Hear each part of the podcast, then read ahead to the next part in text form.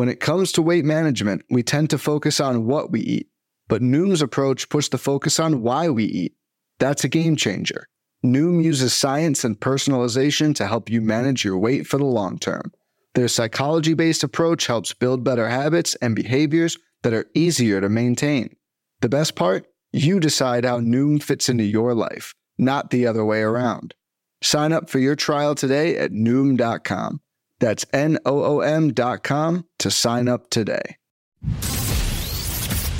Welcome to the First Pitch Podcast, brought to you by PitcherList.com, your daily morning podcast, updating you on everything you need to know to win your fantasy baseball league. Here's your host, Scott Chu. Hello, everybody, and welcome to the First Pitch Podcast. As I said, my name is Scott Chu. You can find me on Twitter at if the Chu fits, if the C H U fits. Thank you so much for listening. We'll get started right away with injuries and transactions. Chris Archer and Steve Matz will both come off the IL today to make Sunday starts, so they can be activated if you're in desperate need of a Sunday miracle. Evan Longoria of the Giants and Jonathan Hernandez, the one time closer of the Rangers, were both also activated today. I'll be interested to see how Jonathan Hernandez is utilized. Guys hitting the IL today inc- or yesterday include Trevor Story and Brandon Crawford. So Trevor Story, of Coors, the one that's a little more troubling uh, in terms of relevance in 10 and 12 teamers. Luis Robert got the day off Saturday uh, and probably won't play again until after the break. I also wouldn't be shocked if the same happens for Eloy as well. Keep an eye on those lineups, but be ready to replace Eloy at the last second. We already know that Luis Robert will not play. Antonio Senzatela is also going to miss his start in course today. He's being replaced by Austin Gomber. So expect the run total in that game to be maybe a little higher than usual,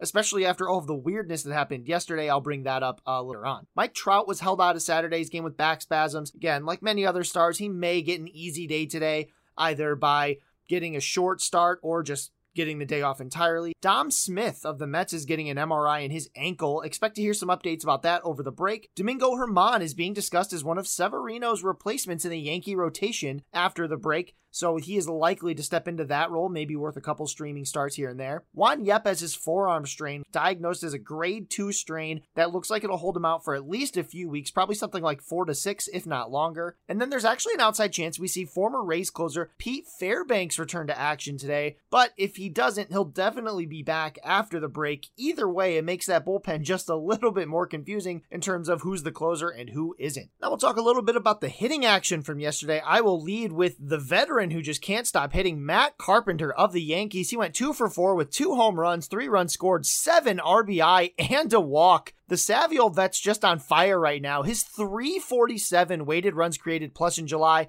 is tops in the league by a whopping 66 points. That theoretically means he's been 66% better than anybody else so far in July. He's slugging, yes, slugging 1077 right now, and I'm warming up to the idea of him taking over for the unimpressive Josh Donaldson as that team continues to get more healthy. That said, there are no future guarantees of playing time despite how well he's hitting right now, and once he cools off, he's likely to return to being a bit player again. Although some positive signs about playing time, he is in the lineup today against lefty uh, Chris Sale, one of the toughest lefties out there. So that is at least somewhat comforting to know that they are willing to start him against left-handed pitching. As for uh, some of the best guys in baseball being the best guys in baseball, how about Aaron Judge? He went three for three with two home runs, three runs scored, three RBI and a walk. Jose Ramirez, J Ram of the Guardians, he went two for four with two home runs two runs scored, five RBI. And Trey Turner went two for four with two home runs and three RBI. Just three studs doing stud things right before the break. You're welcome for that. Probably gave a lot of people a big boost. Your first round pick, maybe your early second round pick has really stepped up for you here right before the break.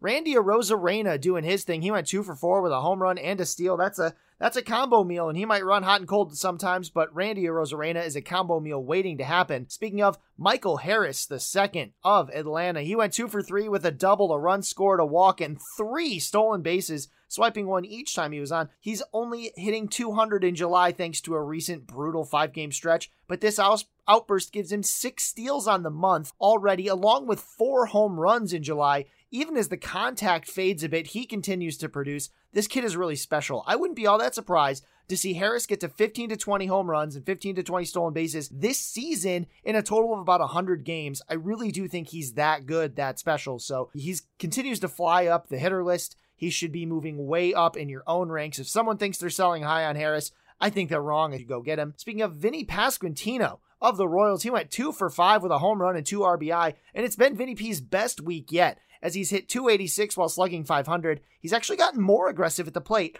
albeit with a very reasonable strikeout to walk ratio, and it looks like Vinny P's turning into a little bit more of a power hitter. I don't mind seeing him swing more. In fact, we want Vinny P hitting doubles and home runs, not just walking, because he sees a lot of close pitches. I wouldn't be shocked to see another level for Vinny P than I kind of expected, where he gets both power and the one to one strikeout to walk ratio, but it may be a bit of a journey to get there. I wouldn't be shocked if we see him take some more swings and really see how he can do with pitches that are more on the edges of the strike zone. You've got to be able to hit those to succeed in the league because a lot of pitchers can hit those spots consistent. Now, Brandon Lowe of the Rays, welcome back. He went two for four with three runs scored and a walk. Seeing him bat second in his return is a great start, and the hard hitting second baseman should be able to hit at least 10 home runs in the second half, though predicting Lowe's batting average is a difficult task Anything better than 240 should probably be seen just as a blessing and a gift. Bryson Stott, he's been it's been a bumpy ride, but he went two for five with two doubles, a run scored, and an RBI. And as he gets through the league, you know, he's kind of been having these hot streaks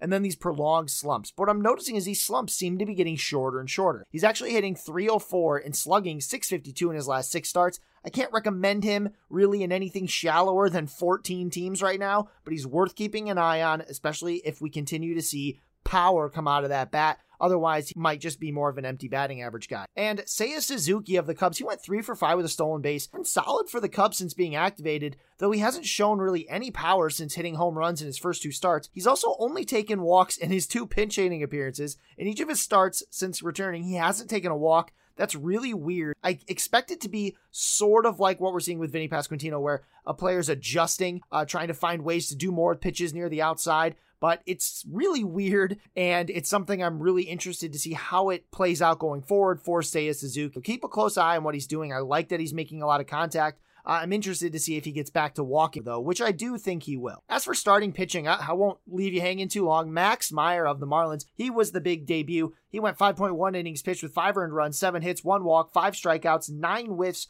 a 29% CSW. What I loved was that confidence in the slider. He threw it nearly 50% of the time. It's not a devastating slider, but it's solid, and I think it plays up with how well he commands it. He's not a must roster guy in the you know your 10 or 12 team redraft, but there's plenty to be encouraged here. Uh, there's plenty to be encouraged about here, despite the five earned runs, which mostly came later on in the start. Alex Cobb of the Giants, he went against the Brewers in no decision. Not his fault though. He went 7.1 innings pitched with zero earned runs, four hits, no walks, five strikeouts. I wish I could say it was because he did something special here, but some batted ball luck can do the body good. That's what Cobb got here. He rarely gets lucky and, you know, really doesn't play up to his ratios, but and I'll always be a little bit nervous every time I send him out there, but it was good to see him get some luck for once. Now, about the weirdness, Mitch Keller of the Pirates was in Colorado at Coors. He went six innings pitched with no earned runs, five hits, two walks, six strikeouts. And then Jose Urena of the Rockies, also in Coors, uh, he actually got the win against the Pirates. He went six innings pitched with no earned runs, five hits, two walks, and four strikeouts. Look, neither one of these guys were doing anything particularly well. They were just stunningly effective.